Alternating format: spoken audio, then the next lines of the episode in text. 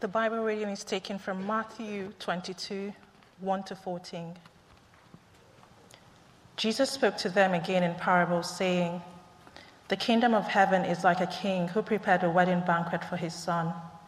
He sent his servants to those who had been invited to the banquet to, to tell them to come, but they refused to come. Then he sent some more servants and said, Tell those who have been invited that I have prepared my dinner. My oxen and fattened cattle have been slaughtered, and everything is ready. Come to the wedding banquet. But they paid no attention and went off, one to his field and another to his business. The rest seized his servants, ill treated them, and killed them. The king was enraged. He sent his army and destroyed those murderers and burned their city. Then he said to his servants, The wedding banquet is ready, but those I invited did not deserve to come. Go to the street corners and invite to the banquet anyone you find. So the servants went out into the streets and gathered all the people they could find, both good and bad, and the wedding hall was filled with guests. But when the king came in to see the guests, he noticed a man there who was not wearing wedding clothes. Friend, he asked, how did you get in here without wedding clothes? The man was speechless. Then the king told the attendants, Tie him hand and foot and throw him outside into the darkness where there will be weeping and gnashing of teeth. For many are invited, but few are chosen. This is the word of the Lord. Uh, let's ask for God's help as we begin.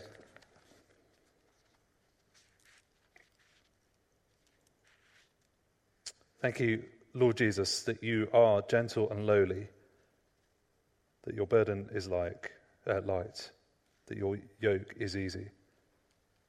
Please help us, Lord Jesus, not to be like those who reject your call. And please give us great confidence as we reflect on the message of your kingdom this morning. Amen.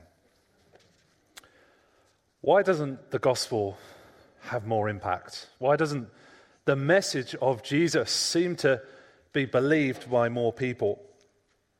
We know the message is good, don't we? After all, it's called good news. We know the message is important. But yet, we're all too aware, aren't we, that many people in our society don't seem to respond. On our Christianity Explore courses, uh, one of the questions that often comes up uh, when the penny finally drops for people and they understand the gospel the question that then often comes up is why do not more people believe this? Why are not more people speaking about this? And it's a fair question, isn't it, when we understand its importance? And I don't know about you, but it's very easy, isn't it, for that lack of response to knock our confidence. We try to speak about the Lord Jesus, but we're pushed back so many times that we think maybe there's a problem with the message. Or maybe there's a problem with our culture. After all, if a politician doesn't do very well in a general election, they go back to their core message, don't they? And examine what didn't go well, what didn't resonate with the electorate. And it's very easy for us to think something similar about the gospel. Perhaps we're here this morning uh, and we wouldn't call ourselves a Christian. And, and one of the reasons we don't want to make that step is because we just feel if it was this important, more people would follow around us. And of course, for us Christians, we find it ever exhausting, don't we? Trying to speak about the gospel, knowing that it often gets rejected. Well, our passage this morning in Matthew shows us why the gospel has the impact it does. Uh, the, the headline for this passage is verse 14, where Jesus says, For many are invited, but few are chosen. Now, the word chosen there in Matthew is slightly different to how we imagine it. Matthew's not talking about kind of predestination or, or anything like that, uh, but rather he's talking about the chosen, God's chosen people. And so his point is that many people will be invited, but few will be part of God's people. The question is why? Is it a problem with God? Is it a problem with the message? Or is it something else? Well, in this parable, Jesus shows us what the answer is. Uh, this is the third parable we've been looking at over the last two weeks. Uh, it splits in half around verse 8, and you get a cycle of invitation and response, invitation and response. And that's what we're going to look at this morning. First of all, then, what's this invitation to? Well, it comes in verse 2. It says, The kingdom of heaven is like a king who prepared a wedding banquet for his son. Now, you don't have to be good at cryptic crosswords, do you, to work out what's going on here? The king is God, and the son is, you've guessed it, the son of God. But I want us to focus on what the invitation is to. Do you notice? It is to a wedding banquet. Now, why is that important? Well, a wedding banquet, or as we call them, wedding breakfasts for some reason that I have no idea, because uh, I never have that for breakfast or champagne. You'll be pleased to know. But it, I guess it, it is a kind of grand meal, isn't it? I mean, it's the grandest meal you can imagine. I often joke with my wife Claire that our wedding breakfast was the most expensive meal I've ever bought by quite some distance. But it was a meal, would you believe it, that I didn't eat a thing of because my speech was coming up straight after the meal. So every wedding I go to now, I make it a point to just get my money's worth out of everyone else's meal. And we do, don't we? We get plate after plate brought to us. It's wonderful. You even have different glasses for different wine. I mean, it's not what we would do at home, is it? And in the ancient world, it was like that and more some. Because wedding celebrations would last for days and days and days. And interestingly, this is the picture Jesus uses for him and the call of the kingdom. See, this is a picture that Jesus uses for heaven. Uh, it's a familiar picture. Uh, back in the Old Testament, in Isaiah, God promised a future in which he says this On this mountain, the Lord Almighty will prepare a feast of rich foods for all peoples, a banquet of aged wine, the best meats the finest of wines. And of course, Revelation, right at the end in chapter 19, speaks of this wedding dinner, this wedding supper of the Lamb. And it says, Blessed are those who are invited. See, this is the invitation Jesus brings to his people. Not to some solitary servitude or some boring existence but it is to come to the most fantastic wedding party you can imagine. I wonder how you imagine the gospel when you share it uh, with those around you. I don't know if it's just me, but I can often feel like I'm imposing or actually I'm stirring up things unnecessarily.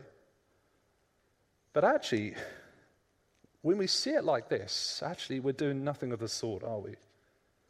See, this is an invitation to come to a party, a party like no other. When I was arranging my own wedding, uh, ever increasing number of years ago now, we had no question that those we invited, we were doing a good thing for. I mean, we had all this food, we had a disco.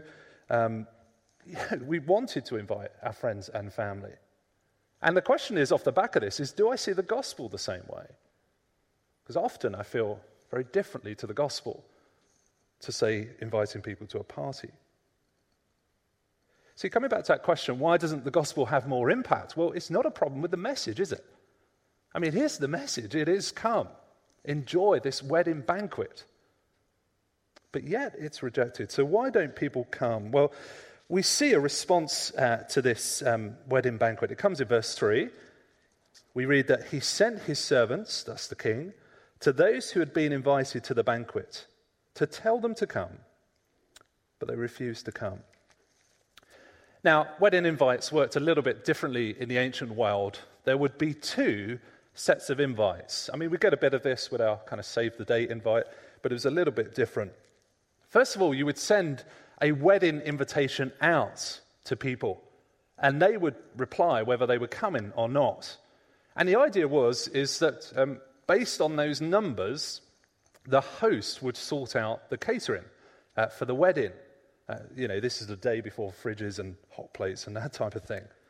And so the second invite is not the big invite. That is the invite that says, You've already agreed you're coming. Now everything's ready. And you see that, don't you? In verse 4, he says, My oxen and fatted cattle have been slaughtered. Everything is ready. Come to the banquet. The doors are open. But yet, look at the response in verse 5. But they paid no attention and went off, one to his field, another to his business. The rest seized his servants, ill treated them, and killed them. The king was enraged. He sent his army and destroyed those murderers and burnt their city. Do you imagine, can't you, if you're planning a wedding and you spend thousands of pounds on the, the meal? You pay thousands or hundreds of pounds in call corkage. You pay thousands of pounds for the venue. You get everything ready. You send the invites out to your friends and family. And it comes to the big day, and none of them turn up. It'd be incredible offense, wouldn't it? I mean, you might take the hint they're saying something about you. And this is the point here. When they resist the king's invitation, it's tantamount to rebellion. See, that explains the extreme response by the king destroying their city. No one in the ancient world would have argued with that response because these guests have shown complete dishonor in saying they're going to come to the banquet and yet not turning up. And of course, more's going on here. I mean, it does seem a bit extreme, doesn't it, that the host uh, sends his army and destroys the city. But obviously, this is a parable and it's a story. And it's a story of Israel and their experience. See, Israel were like those who were invited. Um, Moses uh, took them out of Egypt, he gave them the law, they made a covenant with God. They responded rightly to the first invitation. They said, We will obey you. We will be your people. And yet, when the time came for the son to arrive, well, they ignored him, they ill treated him, and they killed him. And this burning of the city is something that happens a few decades later as the Romans storm into Jerusalem and destroy the temple. But going back to that question, why do people reject? Can you see that the problem isn't with God, is it? Uh, often people imagine that it's God who's got the problem. He's the reason it's rejected. Uh, Bertrand Russell, the um, famous atheist philosopher from the 20th century, uh, he was asked that if, um, if he turned out that it was wrong and God did exist, and he found himself before God, what would he say? And he said this not enough evidence, God. Not enough evidence. And that's the kind of attitude, isn't it? We put God in the dock because we think that He hasn't done enough. He hasn't made Himself clear enough. The gospel isn't good enough. But actually, this shows us that none of us can put God in the dock. Rather, we go in the dock. None of us point the finger, can point the finger at God because it points straight back at us. But where does this leave us? Well, thirdly, we see that actually there's another cycle of invitation and response. See, what do you imagine God might do to that kind of insult? His whole wedding party has turned their back on the invitation, even though they said they would come. Can you imagine him cancelling the party, taking back the invitation? Of course. But instead, we read in verse 9 that he commands his servants to go out to the street corners and invite to the banquet anyone you find. So the servants went out into the streets and gathered all the people they could find, both good and bad, and the wedding hall was filled with guests. See, the religious establishment turn their noses up at Jesus, but God doesn't worry. If they're too much of a snob to respond to this invitation, well, the, the invite will go out to others. I love um, the stories we're hearing at the moment of the vaccine rollout. And one of the great fears, I think, before the whole vaccine thing is stories about it being wasted. And um, there's been a lot of effort to try not to do that. Uh, you may have heard stories about people walking past the vaccination center and being jabbed in the arm as they go past and that sort of thing. Uh, someone told me an early story about um, uh, a hospital that said, We've got a surplus, and if you know any friends and family, uh, invite them to come on Friday to get vaccinated. And I think 3,000 people descended on the hospital. But it makes sense, doesn't it? Because there's a great offer here. And actually, we don't want any wastage, and so we find people wherever they are. And that's what God is doing with the gospel. If people are too good for it, like the religious establishment, well, he will go further afield. And that is exactly what happens with Israel. Jesus comes to the temple, and the temple authorities start to question him, start to say, Whose authority have you got? And so Jesus starts to heal the blind and the lame. Many in the nation of Israel reject the gospel, not all, but many. And so the gospel goes out to the world. In fact, in the book of Acts, as Paul speaks to uh, a Jewish crowd and they reject him, he says, Since you reject it and do not consider yourselves worthy of eternal life, it's a funny way of putting it, isn't it? We now turn to the Gentiles, we now turn to the nations, who then rejoice at Paul's decision. See, God will take the gospel out. The party will happen. And in one sense, we've seen this happen, haven't we, over recent centuries. As Europe used to be the primary center of Christian faith. But now, in lots of ways, it's turned its back on it, and now the gospel is being received by all sorts of people we might not have even imagined. But I wonder how we see rejection. It's very easy, isn't it, to, to kind of get this, um, kind of feel knocked back when the gospel isn't received, to see rejection as a failure. But actually, this turns it on its head, doesn't it? Because the very rejection of the gospel is the very means that gospel goes out further afield. See, as we share the gospel with others, yes, we may face rejection. Yes, people may be unmoved by it. But we're not to kind of prejudge the results because others will be drawn in. Now, what sort of response do they give? Well, uh, the wedding hall is filled, but as we go on to the fourth point, we see that actually there's a bit of a, a surprising response here. I don't know about you, but how do you expect this kind of parable to finish? So the invitation goes out, the people reject, and then uh, God sends the invitation out wider. I don't know about you, I expected it to finish at verse 10. So the wedding hall was filled with guests. That would have been a great talk. Come, enjoy the wedding hall. But awkwardly, there's this um, part in verse 11 that puts a bit of a sting in the tail. But the, when the king came in to see the guests, he noticed a man there who was not wearing wedding clothes. Friend, he asked, how did you get in here without wedding clothes? The man was speechless. Then the king told his attendants, Tie him hand and foot and throw him outside into the darkness, where there will be weeping and gnashing of teeth. It's not the ending I expected, and it makes my talk this morning a little bit more awkward. But actually, that is the point. Jesus is teaching us something here as much as he's teaching us something in the rest of the parable.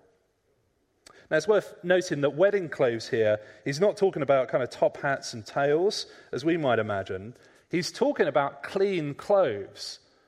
See, all people had a kind of wedding outfit, uh, not an extravagant thing, even the poor people did. It was just a set of clean clothes. See, people had, had clothes for working that would get dirty, and then clothes that were clean.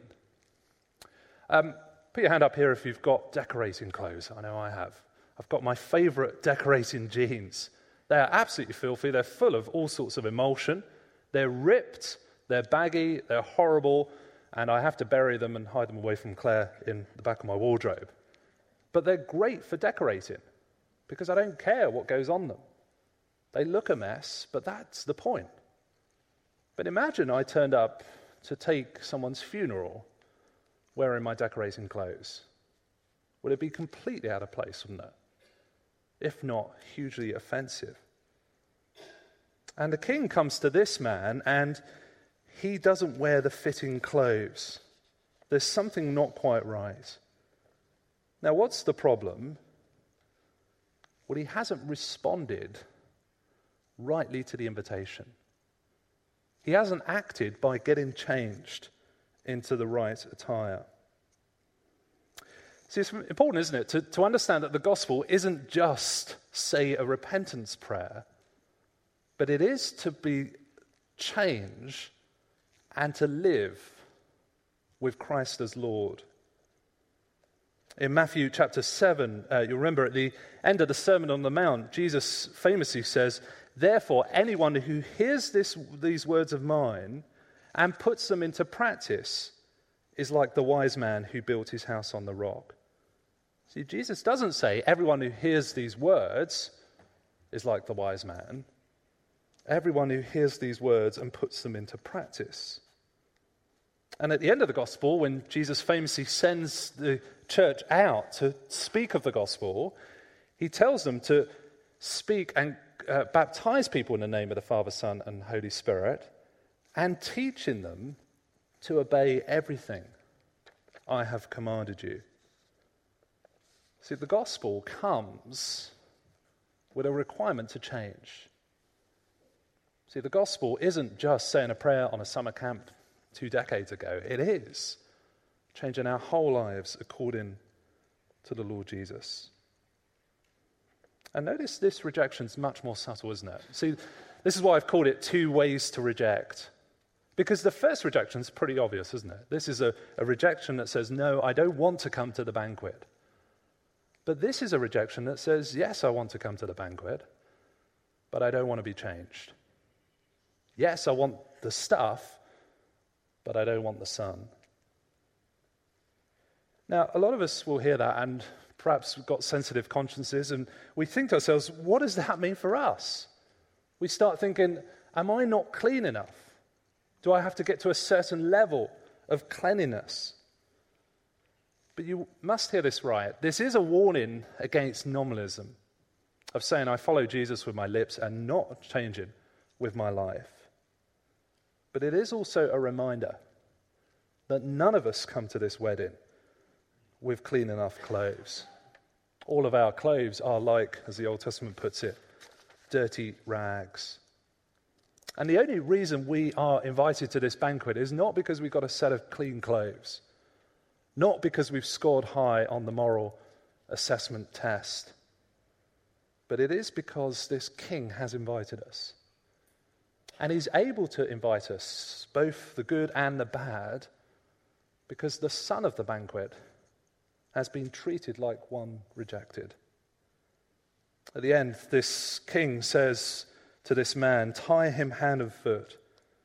And in a couple of chapters' time, that is exactly what they're going to do to Jesus as they nail his hands and feet to a wooden cross. He's cast out into the darkness outside, alone. And in a couple of chapters' time, Jesus will do exactly that as he's crucified outside the city, outside his people, under the darkness of his father's anger. And Jesus, the king, says, There will be weeping and gnashing of teeth. And Jesus will cry on the cross, My God, my God, why have you forsaken me? See, Jesus is going to be treated as one rejected so that we might be invited. Now, where does this leave us? Well, coming back to that question we asked at the beginning why doesn't the gospel have more impact? Well, it's not a problem with God, is it? It is a wonderful invitation. It is an invitation to come to a party, to enjoy the wedding banquet. God's not being unreasonable, He's not twisting arms. He is just saying, Come and enjoy. See, the problem is with us. We turn our noses up at the offer, and often we don't want to change as Jesus calls us. But many are invited. Many will respond to this gospel invitation. Many, I know, will have done this morning. And many of us feel like we perhaps don't belong in the church. Perhaps we do feel like outsiders. But this is a great reminder, isn't it? That actually the one thing that matters is whether we've responded to the invitation. And the moment we have, we are part of the king's banquet. And it also gives us great confidence, doesn't it? As we take this gospel out, not to take our cue from the rejection we might face. It's very easy to stop sharing or to lose our zeal at the more and more we face rejection. But actually, this reminds us that there's no problem with God, no problem with the message. And actually, many will be invited, even if you respond. Let's pray.